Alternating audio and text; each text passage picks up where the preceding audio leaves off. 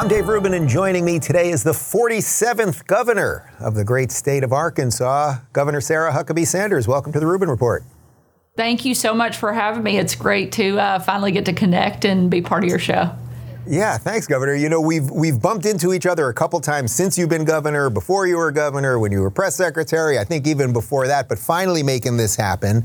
Uh, so I, we've got about a half hour. I kind of want to talk about everything. Can you give everybody just like the maybe the minute bio before all of politics, and then and then we'll go from there.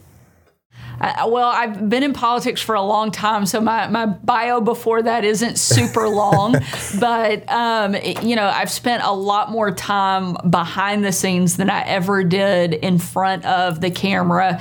And so I was a political strategist and, and operative, ran campaigns all over the country, sort of accidentally became the press secretary for Donald Trump. Amazing job, great opportunity. Loved my two and a half years there. Uh, grew up with a dad who was obviously very involved in politics, still one of the longest serving governors of the state, and um, you know loved being able to watch what he was able to accomplish, the way he was able to impact direct change on people's lives.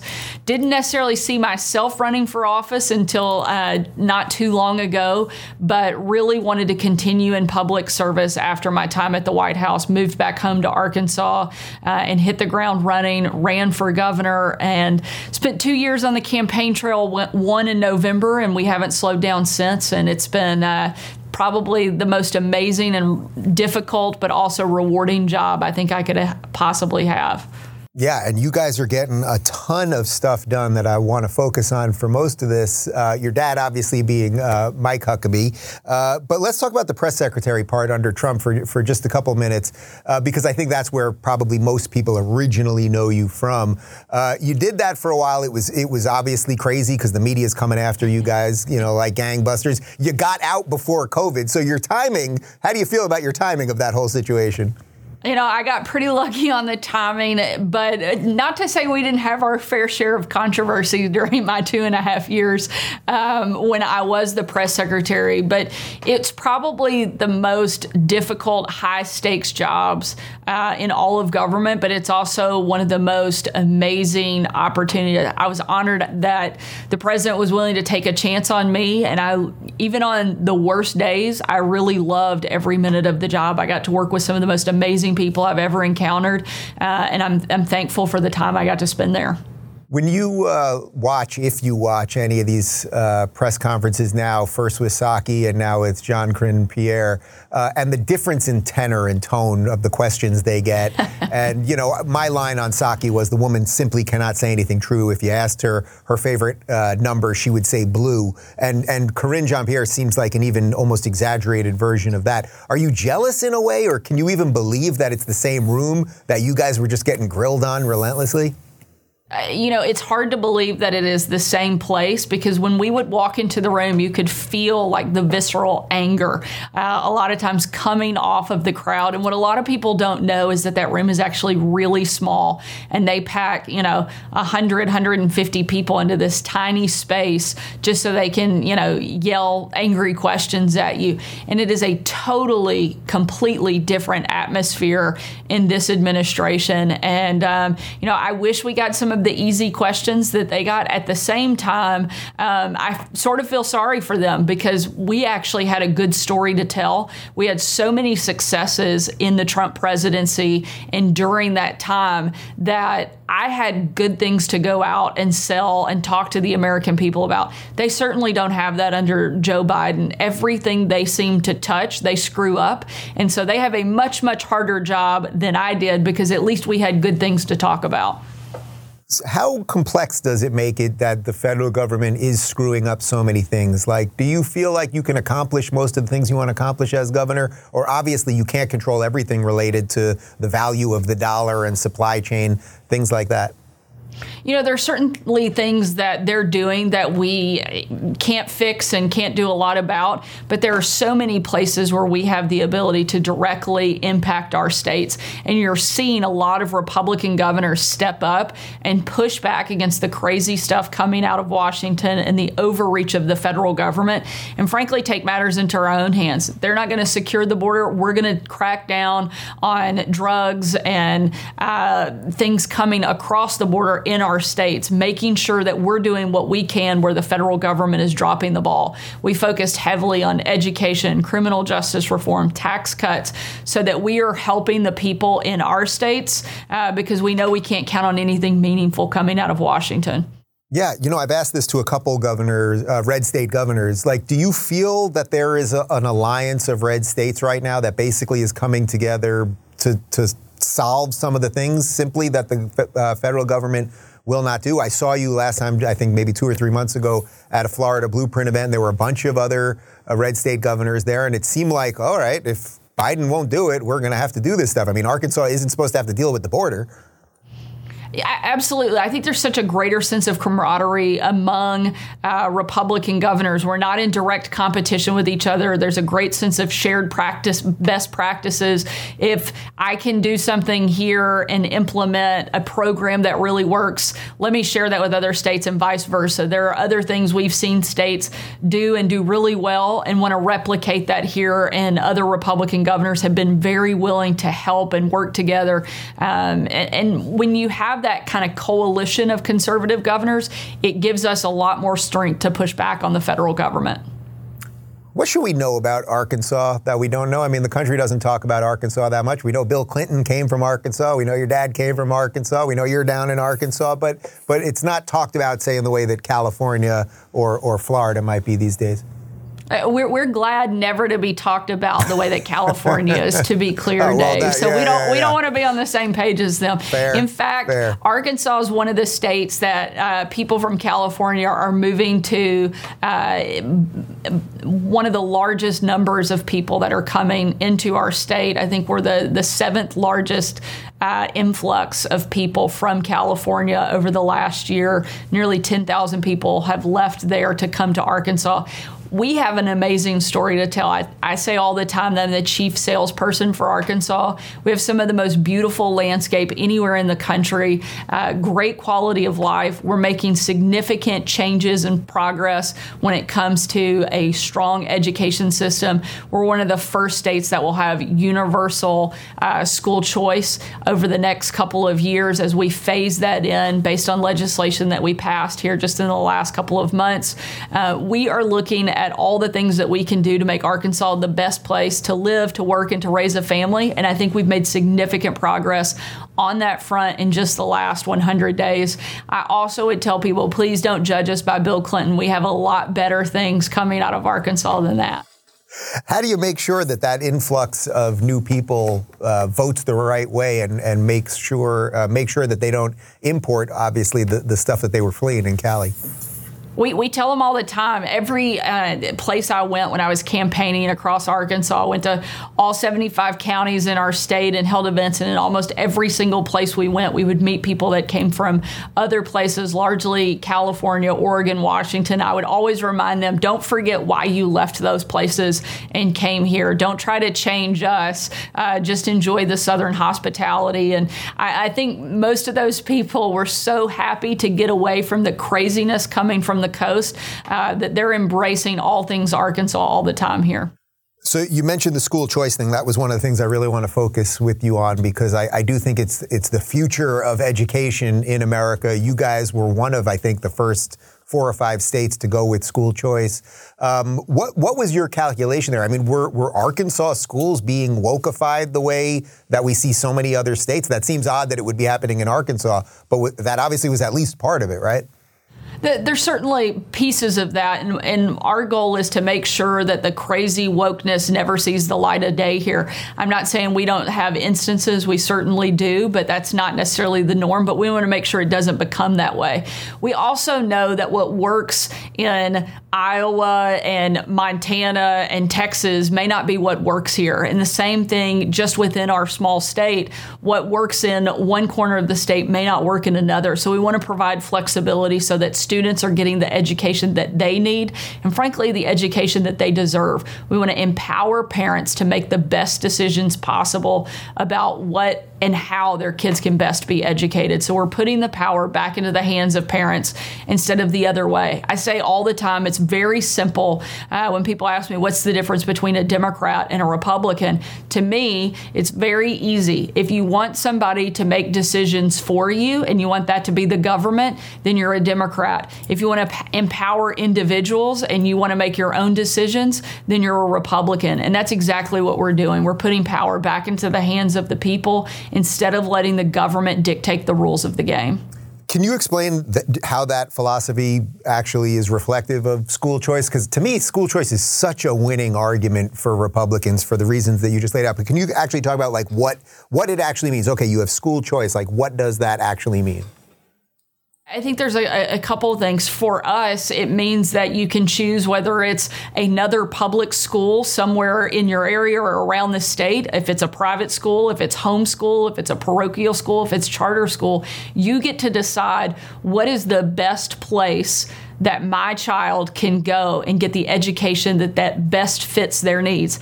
I'm a mom, I have 3 kids and I can tell you all 3 of my kids are completely different and they need different things.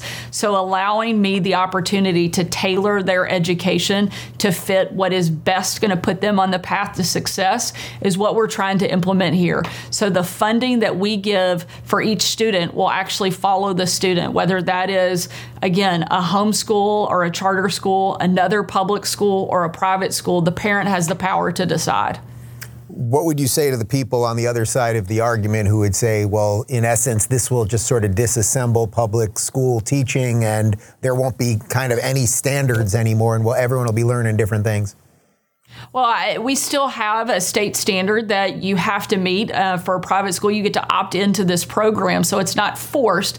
However, I, I think the question isn't, will this, uh, how does this impact public schools? I think the question would be, why are people leaving in the first place? It's because you're not meeting the needs of the students. And so I, I think that Republicans have so often been on the defensive side of this, and we've got to flip the script. We've got to go on offense. We have the moral high ground here. We are trying to make sure that every student, no matter what their income, what their background, race, color, creed, is getting the best education possible. And we're putting that power into the hands of parents and we're putting kids onto a pathway of success instead of condemning them to a lifetime of poverty, which is what the other side wants to see happen. What kind of pushback did you get on that? I mean, I'm guessing uh, the teachers union and Randi Weingarten and all them, they, they probably put in a ton of money to stop this thing, but, but it happened. Uh, you know, I spent two years on the campaign trail here in Arkansas talking about what we were going to do in terms of education reform. Uh, I made no secret that it was my number one priority, and I won uh, with a historic margin uh, for a first time candidate here in the state and felt like that was because my message was resonating. And that was the people overwhelmingly coming out and saying that this was what they wanted to see. And there was tremendous support. And so we went out and we acted on it. Could not have done it without amazing partners in our legislature. Certainly, there were some people that pushed back, but uh, as my dad likes to say, just because some people eat their soup louder doesn't mean it tastes better. Just because there are a handful of people that are yelling and screaming, one doesn't mean they're right, and two doesn't mean that they speak for the masses, because that's certainly not the case here in Arkansas. Do you think the Republicans have had a, a, branding problem over the last couple of years? You know, if you look at the midterms, everyone said it was going to be a red wave. It obviously didn't turn out to be. And it seemed that people were sort of fed up with the Democrats, but they still didn't want to vote Republican to some degree, at least at a national level, even though the Republicans got the House, but there clearly wasn't a wave. Um, is, is, there something that can be done on that? If you I, agree I, with me. I, Absolutely. I think we, uh, as I was saying a few minutes ago, I think we have to go on offense. So often Republicans are so afraid to lean in uh, and, and take the offensive position. And we sort of apologize many times for being conservative. And we shouldn't allow the left to, one, define us or demonize us. And we have allowed that for far too long. We have to stand up and start pushing back. Whether people like him or not, one of the things that Donald Trump did so successfully was he gave Republicans and conservatives a microphone and a platform to start pushing back and say, whoa, whoa, whoa, we're not the bad guys here. We're not on the side of crazy. That's the other side. And what they're selling is frankly just not true. He challenged every major institution in the country, whether it was the media, big tech, higher ed, and started pushing back. And we're seeing a lot more Republicans start to do that. And I think when we do and we go on offense, we win. Uh, to that point, you actually gave the Republican response to the to the State of the Union, and I thought it was really excellent. I, I, thought it was a positive vision, the type of thing that, well, it's really what you're saying right there. There was sort of like we need to use government effectively when we can, uh, but that doesn't seem to me to be where all Republicans are at at the moment. You know, even if you listen to, to Mike Pence or Chris Christie on some of the stuff with DeSantis in Florida, that suddenly government shouldn't do anything even when it's to level the playing field. So there's still work that has to be done there. Absolutely, I think there's still work. I think your opinion, though, is the right one. That my message is is the good one here. No, I'm just kidding. I like We're your agreed. take. Okay, I think good. we should wrap. I think we should wrap here. That you said I did a great job and I had the right messaging. That's Only it. kidding, but I, I do think we have to draw very clear contrasts with the other side, but we don't have to do it in a way that is so negative. Uh, I'm I'm not a glass is half empty type of person, and so I want to see the best in people. And I still think, uh, regardless of some of the bad things that are happening around our country, that America is still the greatest country that the world has ever known. And we shouldn't forget that. We have to lean into that message while at the same time drawing a contrast with the other side. That's not negative, that's simply uh, defining who they are versus what we believe in. And I think we have to do that in order to be effective. So one of the things I'm always trying to do here, and it's getting harder and harder, is I really am trying to sit down with Democrats when possible. We're, we're getting pretty much no responses these days. We just get ignored. But I'm going to guess, maybe I'm wrong, that a, a Democrat in Arkansas is probably not as radical as what we're seeing out of most of the Democrats in mainstream media or out of D.C. Is that is that fair to say? Uh, certainly, we've got a few that are a little bit on the very far left end. However, uh, we had some great partnership with Democrat legislators here, uh, where we were able to work together on a few pieces of legislation over the this first session uh, and had great success. So certainly, I think there's a greater sense of uh, cooperation and collaboration on the state level than you're going to find in Washington.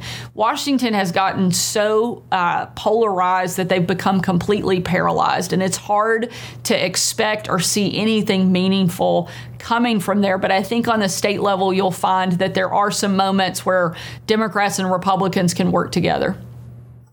Do you miss anything about the DC situation and the, uh, just the, there's a certain amount of energy that comes with it, either good or bad or both? I, definitely miss the people. I got to work with, like I said, some of the most amazing, talented individuals I've ever encountered. And I loved my time there. I loved the people that I got to be in the trenches with. And so I certainly miss that aspect of it. I don't miss the nastiness and the craziness of the uh, Washington press corps, though. I'm happy to be away from that. Right. What else is going on in Arkansas that you're you're pushing, trying to lead on that we should know about? You know, some of the biggest things that we have really spent our time on. We went into this first session with four big priorities: education being first and foremost, and passed what we think is the most comprehensive historic education package, certainly in the state of Arkansas, but probably across the country. We spent a lot of time on workforce development, early childhood literacy, things that really lay a foundation for an individual's lifetime of success. We've cracked down uh, on violent repeat offenders. That was our second big priority was a safer, stronger Arkansas. We passed legislation that actually put harsh penalties uh, on drug dealers, specifically those trafficking heroin that cause overdoses, um, creating truth in sentencing. So if somebody gets sentenced to 20 years, we're actually going to make you serve 20 years, which unfortunately was not the case here and not the case in a lot of places across the state of Arkansas.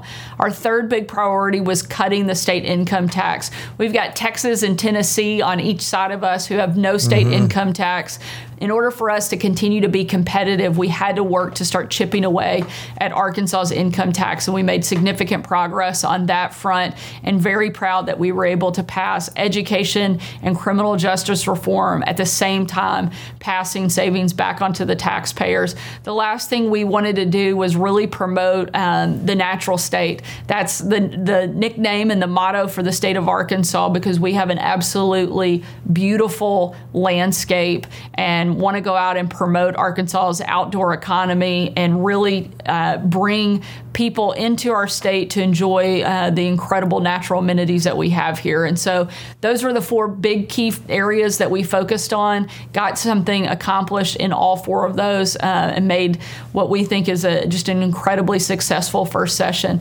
The other area that unfortunately we had to spend a lot of time on over the last several weeks, Arkansas was hit by devastating tornadoes that came through our state, uh, hit directly here in central Arkansas, as well as a small town, uh, Wynne, over in the eastern part of our state. And we've been in the recovery and rebuilding process of that. We have a long road to go, but very proud of the way that Arkansans have stepped up and really taken care of each other over the last several weeks.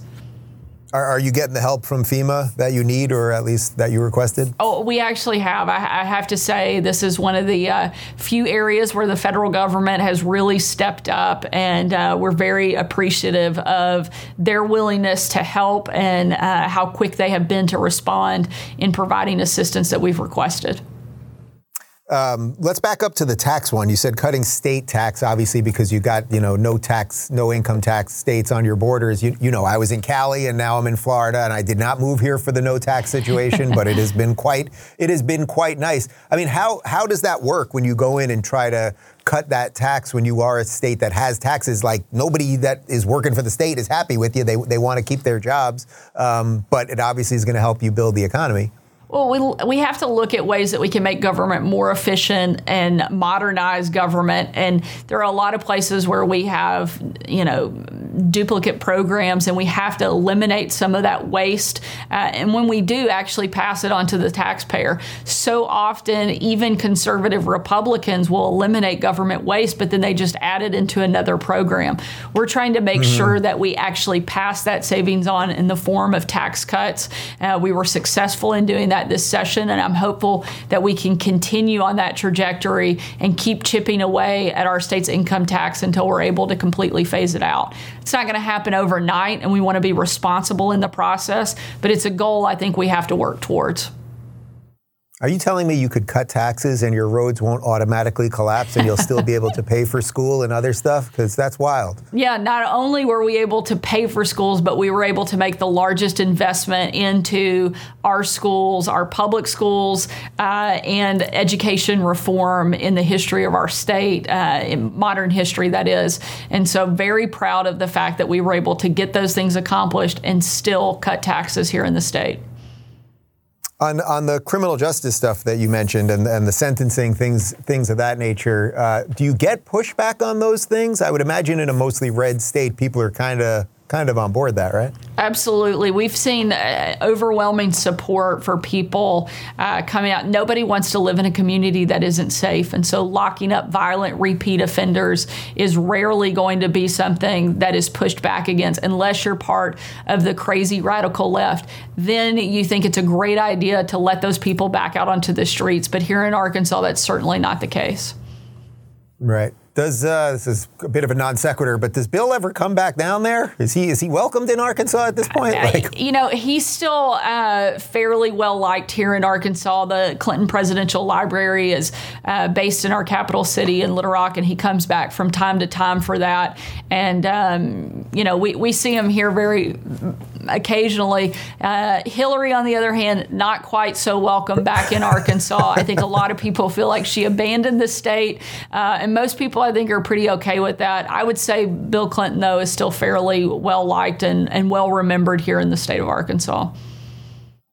Uh, so I have to say, as as we wrap up, Governor, when I was watching the uh, the rebuttal, I, I, really was thinking, man, she she should be running. I know you've got a new gig here, but we are rolling into a big 2024 thing. The fighting has already begun. It's already starting to get nutty. Do you have any of those aspirations? Obviously, your dad ran for president twice, if I'm not mistaken, right? And then the first time pretty close. Um, th- does any of that appeal to you in any way whatsoever? I, have done my time in Washington. Very happy to be back home in Arkansas, where uh, life is a little easier and uh, certainly the people are much friendlier. So very happy to be home, and uh, I'll leave the fighting and the 2024 and all that craziness to the the other folks out there. I'm going to keep my focus here on our state and how we can really impact change and help the people of Arkansas final sales pitch for the people that are considering moving or taking vacation coming up. Why should they go to Arkansas. You'll find no better place than the state of Arkansas to either live or to visit. Uh, certainly, we would love you to live here. Uh, I've heard they've got an amazing governor there. If you don't believe me, you should come try it yourself. But uh, we have a, a, really special place, amazing people, uh, beautiful scenery, and we hope that people will come here and visit and decide that they want to stay and live here too. Well, Governor, I have only been to Arkansas once, believe it or not. I, I did one night there while on tour about five years ago, so I, I owe a trip and I, I hope to get to see you in person. Absolutely. We'd be happy to host you anytime. All right. Governor Sarah Huckabee Sanders, thanks so much. You bet.